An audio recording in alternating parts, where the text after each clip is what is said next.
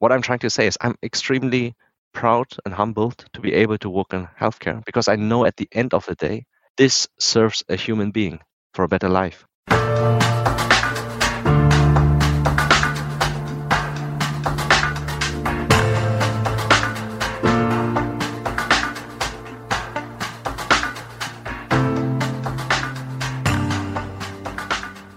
Welcome to a brand new episode of our podcast, Human and AI Mind, Machines, and the Gradient Descent. Thanks that you tuned in again to listen and to learn. We are Abri and Uli, and our today's awesome mind is Gia Thi Nguyen, Head of Customer Service in Vietnam for Siemens Healthineers. He refers to himself as a child of globalization, born between Empire Strikes Back and the return of the Jedi. In short, he strives on the interface between AI and sales and aims to run things smoother. May the force be with us, at least for this episode. But enough said. You know what? Let's dive right into the views of T on AI. So, T, welcome. How are you and where do we catch you today? Hi, thanks for having me. Well, you catch me today at home. It's a Friday evening here in Ho Chi Minh City, Vietnam. It's scorching hot, but it's hot pretty much every day. So let us get a quick check. So, what would you choose? Either Luke Skywalker or Han Solo? Han Solo. Coffee or tea? Both. Coffee with tea. Coffee with tea. Cat or dog? Right now, dog. Dog. And last but not least, AI or human? Uh, trick question. Of course, always human, but AI is also a human thing for the time being. So, T, so Han Solo, you choose Han Solo over Luke Skywalker. What? You are the soldier, right? You see us as a cowboy, huh? The cowboy in the galaxy, I guess, if you choose Han Solo instead of the, the marvelous, good looking Luke Skywalker, which you could also represent, right? T, I know you for, for great experiences we had in the, the lab doing project together. But you know, and also most recently, as having some conversations also online, right? You have had a great podcast. What it means embracing change. What means actually, you know, in times of COVID and, and being in quarantine, right? But maybe for the folks out there, you know, can you describe who are you? You know, what's your journey, which is also marvelous, right? And how you end up in a place like Siemens. Well, let's just talk a little bit about the child of globalization first, and then how I ended up in Siemens. So I was born and raised in Berlin, Germany, by Vietnamese parents. At that time, there weren't really no Vietnamese around, not many. Yeah, the only other Vietnamese in school I ever met was actually my older brother. Yeah. and I went to the US uh, at age 16 and I did a year there and I just stayed there and I studied. So for me, I was really truly a child of globalization because after my studies, I started in the US, I started to work in Siemens. And I started in IT. After six years and three countries later, I worked in my first six countries in the UK, in Czech Republic, and then three years in Vietnam.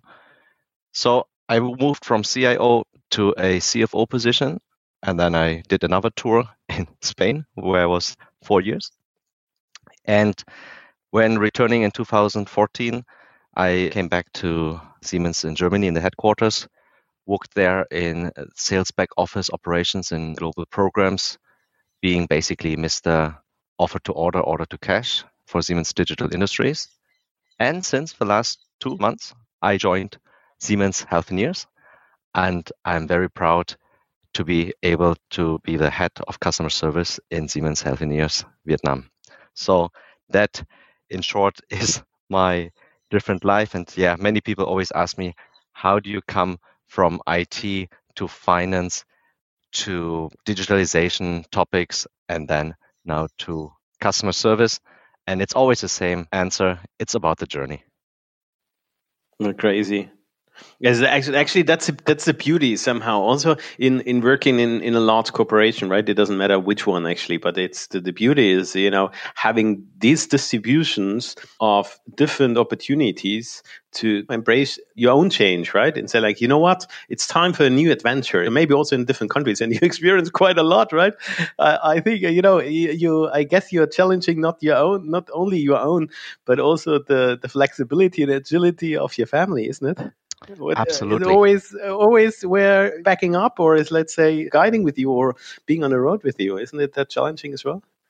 Absolutely. And you know, when I was moving to Spain in 2010, my wife was five months pregnant. I didn't speak any. My wife neither. We don't speak any word Spanish at that time, and I really had already uh, four assignments abroad by that time. So I really thought, wow, that's that's crazy. Nothing, nothing compared to now in COVID times to go from Germany to Vietnam, and now with the kid as well. And as you know, you know she had her birthday, her tenth birthday in the hotel quarantine. So yes, that's really crazy time. So apparently, I can always keep challenging myself on crazy situations. And you were just telling us about different transformations, like personal transformations.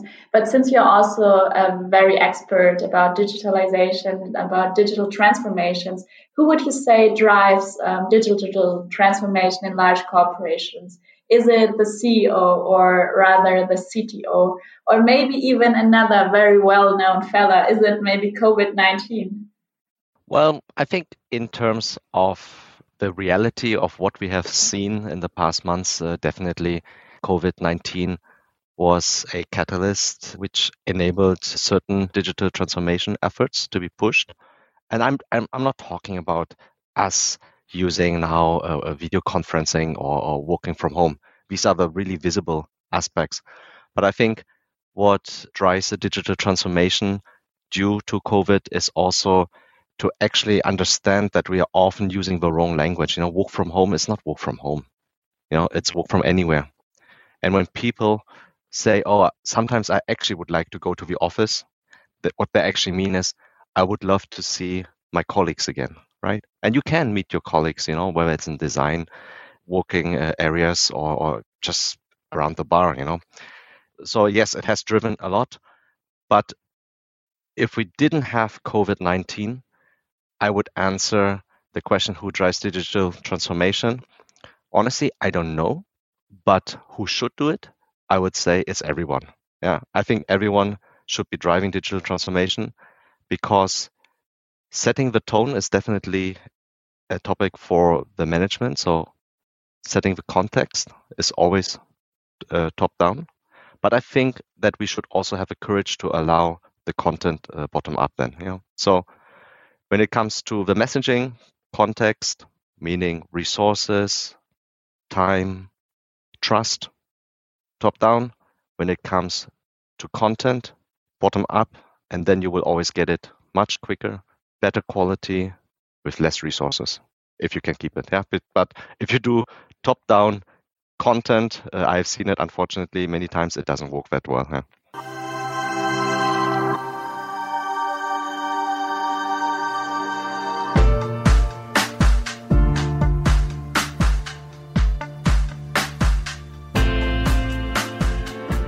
Another aspect then because if you're saying like that we people should drive digital transformation is it then the we people that define the technology or is technology rather defining us?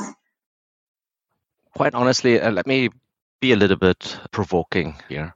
I think alone this question of the putting the words together in this way you know people technology the problem is not whether it's people or technology. The problem is actually the word in the middle. It's or. And because that question is put in such way, you can only answer that way because the worst thing to do, like in the podcast, would be to say that's a bad question, right? So I don't say that's a bad question at all. don't get me wrong. thanks, what I'm, what I'm trying to say is right? um, that the wording uh, for me is a little bit uh, too limiting. And think about it like this Should you eat oranges or broccoli?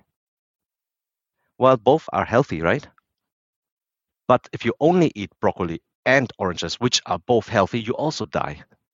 So what I'm trying to say here is that the answer is not just to replace the or with and, but it's also and not only. And I think therefore, when we talk about people or technology, we must understand that all the technology up to today, which is in applicable use cases, is still created by people. So for me, technology is a kind of art form of humanity. It's a proof of what we are capable of doing. So I don't think of technology as an un- inhuman thing. All right. Uh, true. Alexa, um, remind me no Boolean question anymore. Okay. let's talk about AI, right? Uh, let's think about AI in, in sales, right? So AI is obviously also the machine learning and data driven insights, right? Boosts obviously also in, in sales, right? Lead volumes, close rates, sales performance, right? So a lot of aspects is where technology is being pushed to automate or to augmentate or to support uh, somehow the sales process, right? Would you say this results already pretty much sure in corporate somehow incentives like revenues you know that what portion of machine learning can be somehow substantiated towards you know ai driven decision makers and sell process. And maybe because you with your broad experience right can you some somehow share some use cases where you know you are driving or affiliated or you're excited about within the corporation over the last year you want to share with us well, of course, one uh, specific use case I can definitely share is our project, and I hope uh, it's uh, still ongoing uh, when I've moved from my previous position as a head of operation excellence of Siemens Digital Industries, where we have used uh, machine learning or AI in our uh, pricing context. And basically, it is by the use of this technology, we want to derive the highest price a customer is willing to pay. And of course, we have a lot of guidelines and frameworks and knowledge and assumptions. But at the end of the day, there are certain things that the applied technology can do much better.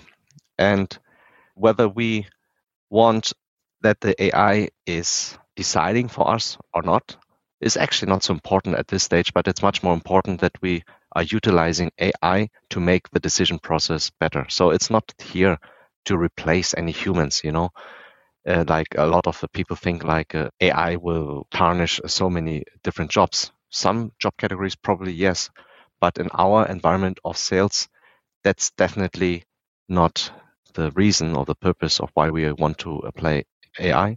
But it's really to serve our salespeople to make better decisions and also to venture in areas where a salesperson would only be able to opportunistically venture. But now, with the power of technology, we can even address, let's say, the long tail of decisions which often were unfortunately not addressed before, but now now they can be. Mm-hmm. So if we're talking because you said like you know digital technologies and the, you know machine learning and data driven, right? If we follow the the rational, you know, um, somehow being a more digital company, right? Then it's mostly driven by processes, right? This is also an area where you worked heavily, right? Process, uh, uh, you know, intelligence and and process automation and those kinds of aspects. So and what we do is in effectively, right? You look at a given process, see what of this process is already digitized, what is not yet digitized, and maybe should be embraced to be somehow, you know, what's the digital pendant on that? And then you look somehow for where's the biggest pain in this process and can we somehow use or make use of technology to support people in, you know, making this process more automatic, more efficient, you know, gain in efficiency, right? This is how you somehow gain efficiency in a corporation. But how do you identify you know it's it's not easy processes that we have right? How do you identify which of the process are a huge pain for for the corporation or for the customers? How do you assess that? Is there do you have any i don't know blueprint any blue box or a structured manner? Well definitely there's not a blueprint or if there's a blueprint it's actually always being uh, written and rewritten as we speak. But i think uh, maybe that is uh, one part of my bliss uh, being in the company for nearly now two decades in uh, five countries all around the world in different functions that I have been able to see a lot of this process pain. You know, I really actually started 2002 as a EDI analyst writing code so that order managers didn't have to do clickety clack on the keyboard, right? And 16 years later, I'm the global head of offer to order, order to cash, looking at 70 million line items across Siemens AG, 250 billion euros volume, transactional volume, around 400 million activities, and each activity having around 160 data points. That's a lot of data. And I said, wow, if I had that in 2002, my goodness, how much could I have actually changed? But I'm not looking backwards in some nostalgia, but I'm looking forward. And therefore, we have been able to successfully drive with technology things which we have been living for literally over two decades. And it is also true, you know, and, and you will always hear me saying that we need to have the courage to actually listen to people who go through that pain firsthand and also give them the trust and the ability to get rid of that pain. And they don't do that for their own experience, but they are like me thinking how many people can they actually help by doing that, that they, other people, don't have to go through this painful experience themselves. In other words, if I can share something and then somebody else can be my boss in one, two years because they know everything like I did, I did and even surpass me in everything else, I would be so proud. It's like having kids, right? I mean, I would never get mad at my daughter being able to do something much, much better than I was able when I was 10, correct? Maybe people would say, oh, OT, you are such a proud father, you know, you keep it down a little bit. Yeah, but, you know, it's okay to be a proud father. And therefore, when I'm in this corporate environment, having been in many different countries, in different functions, I, I just want that people don't have to go through that painful experience at times and be able to address even the, the other things, the, the new things, you know, the, the ones I have not yet experienced or encompassed. Wow, that's uh, a lot of experience and also a great impact being able to like make the life easier for so many customers or people. But how does that actually feel for you to be able to automate so many tasks uh, with only a very limited number of people? So like millions of tasks and only automating them with like three people, that sounds insane. How, how does that feel for you? Well, first of all, of course, it, it does feel great, but it, it wasn't three people. The project and the program, when we drove this topic, was really only three people.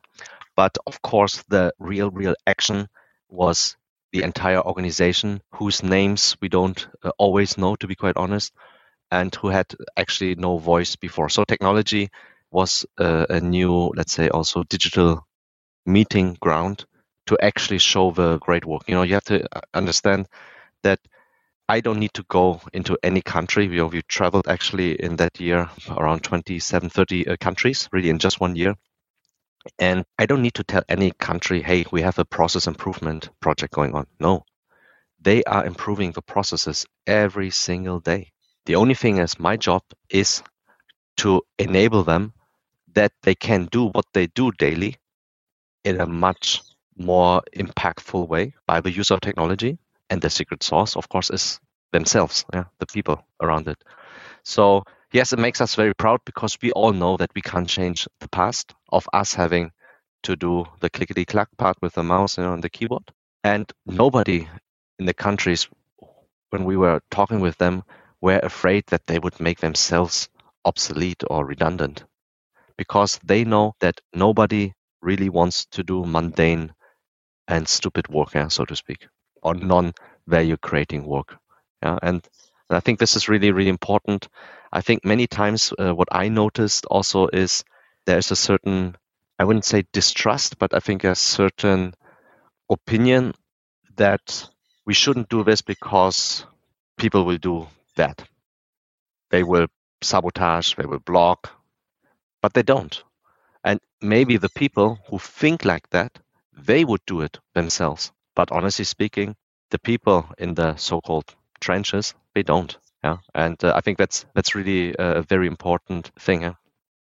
That's an interesting, right? So, what does it mean for for leadership there, right? Uh, speaking on leadership in the age of AI, right? What does it mean? How do you empower that, right? We are talking about the distributed organization, right? Country lead country, you know, not yet anymore, but you know, somehow, you know, you have working colleagues anyway, not only you know within COVID times, but you know within you know traditional international corporations too, right? Towards different countries, different size. Like you you demand and you you you know you definitely need to, to buy in basically and the intrinsic motivation of the colleagues, right? Shaping, as you said it out, right? In the beginning, right? It's the people and it's us all together, you know, shifting and moving and inventing, reinventing and optimizing, right? What's your stake on leadership? What, what are the key essential building blocks leaders of tomorrow and today maybe already need to have in order to maneuver in the ship of bit of uncertainty as well? Well, first of all, if I can quote uh, uh, Simon Sinek, you know, leadership is not about the position, you know, at a certain level up in the hierarchy, but leadership is really about uh, everyone can be a leader. And there's also this very famous uh, video about a guy dancing crazily and then another person follows, you know, and all of these things. And then in a, in a minute uh, at this festival, everyone is just dancing like crazy. And I think this is really that yes, we need, we think of leadership like, I don't know, Jeff Bezos or, or Steve Jobs. Let, us take the example Steve Jobs and Apple. But Steve Jobs would have not been so so famous and so successful if he didn't have people like Steve Wozniak. So I think that actually the real leaders often are the first followers who have the courage to actually go along the otherwise crazy person because this kind of leadership, this courage makes a crazy person acceptable. And then later, everyone will say, I was crazy not to follow them. So, therefore, for me, that is leadership when you have the courage, the curiosity to learn. And if you boil it down, it's exactly what defines us as humans. This is what we have been always been better than the machines, always are better and always will be better into all eternity when it comes to topics like empathy, curiosity, uh, collaboration. Yeah, that, that's what defines us as humans. Yeah, and so leadership is nothing hard. And trust me, it's so so easy to be like me. Really, everyone can be like me. Easy. The only thing which probably is just challenging is to be like me every day. When good things happen, when bad things happen, and not to crack down. And it's not because I have some magic blueprint or roadmaps, but I think that I just know where my compass is aligned. And I, I think this is really when it comes to leadership. Will you speak up, even knowing that in this corporate environment, for example, you will be pushed down into a corner and you still do it nonetheless?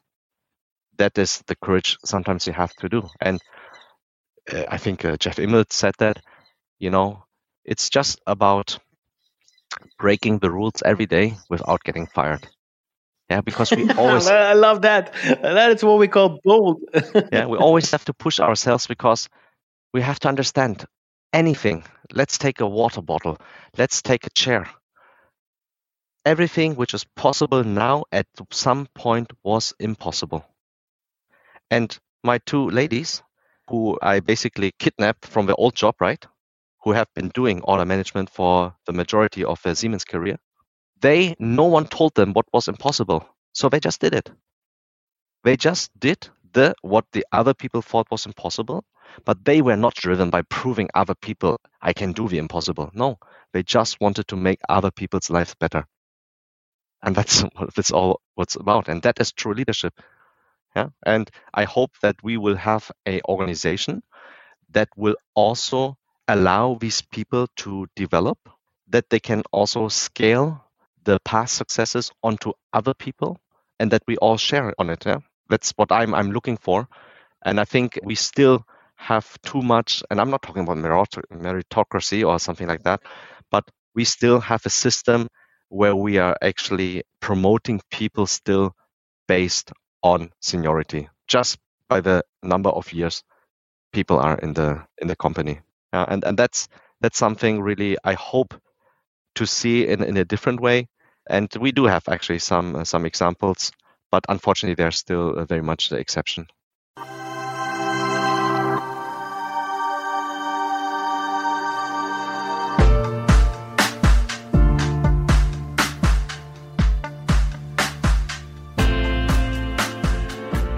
How can you bring by like a culture change like that in a company? Is it only leadership, or are there also other component or aspects that have to change for a company? Mm. It's a very tough, but uh, of course relevant uh, question because I think there's even a lot of discourse on the meaning of uh, a culture, right? What is culture? And culture eats strategy for breakfast and all of these things. But there's actually a concept of a so-called cultural web where we say that, you know, if you really want to make change, change that sticks, not just some temporary change, you have to really actually address six different areas, and they're called the myths, symbols, power structures, organization structures, control systems, and routines and rituals. So, if you, for example, and I'm, I'm not going to go into all the different kind of uh, aspects, but for example, if you want to have a change in performance, you really need to focus on your control systems and your organizational structures to some extent. And if you want to, for example, create a change in behavior, you really need to focus on your control systems, very much on your organizational structures, very much on your power structures, and a little bit on your routines and rituals, on your myths and your symbols. But if you really want to change culture, you have to do all of it, all what I mentioned just now. All of these six things must be addressed. You need to have the the myths, the myths about these three renegade people traveling around the world creating some change. You need to have the symbols like that digital fit rate they created. You need to have the change of power structures where I was suddenly allowed to have actually employees in Spain, in Sweden, and my team was actually 50 50 now outside of the headquarter. That's also part of organizational structure. And the control system really was actually very loose. So uh, we didn't have a control system, but uh, we were, let's say, very much aligned on the same compass. Yeah? And so, in order to really drive cultural change, I think it is very important to understand that it is always a marathon. But on the other hand, I also want to say one thing which we always see that you know we talk always about change management is very important and in a project change management is important but my question is if change is the only constant in life why do we then only have change managers, let's say, during some projects? And why do we have to talk so much about it? Because it apparently seems that we are actually not very good at it at all. And that is actually something what I find surprising because you could think that if you, I don't know, if you hit the wall 10 times, but you get a little bit smarter and, and try to find some other ways. No, let me try to do it an 11th time, you know? So when it comes to this cultural change, I think we need to have also a different way on how we address change, generally speaking, and with a much more positive outlook. Eh? Thank you very much.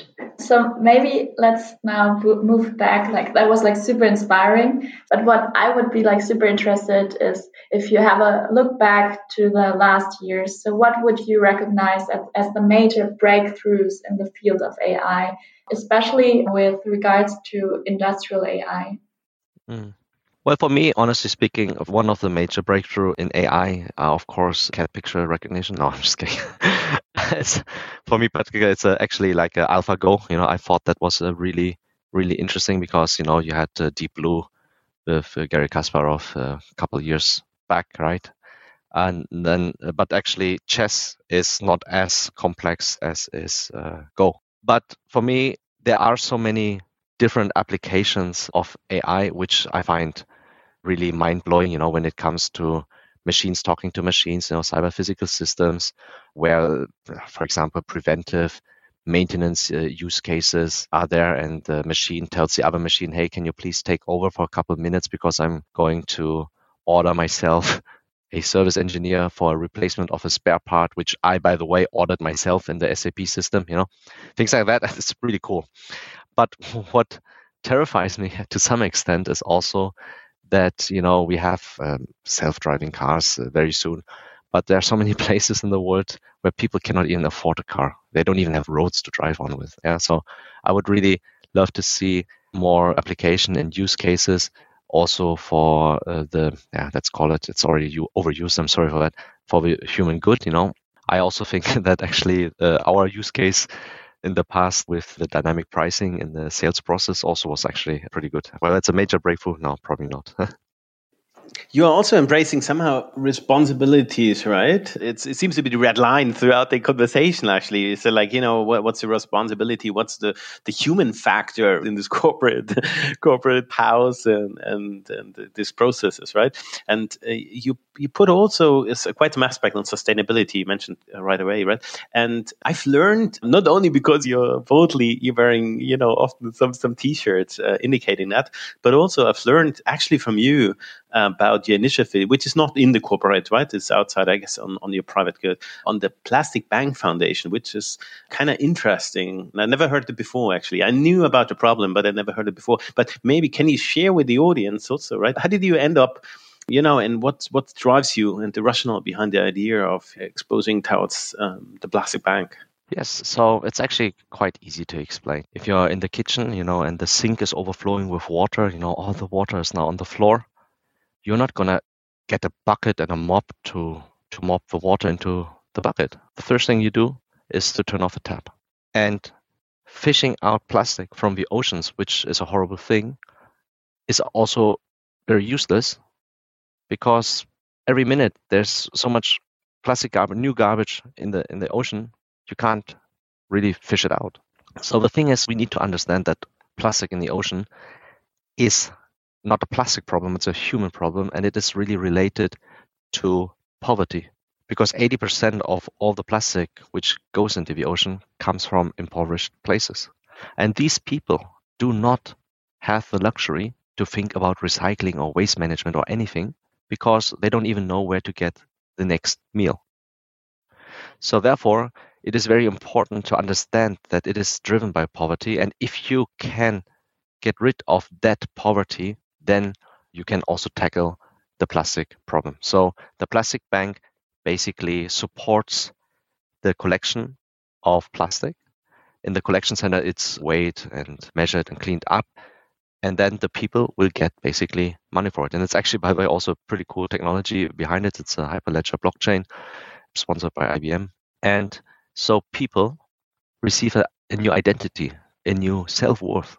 And this is something which the founder and CEO David Katz has shared with me is when it comes to eliminating poverty, it basically means how much further into the future with a positive outlook can a person look.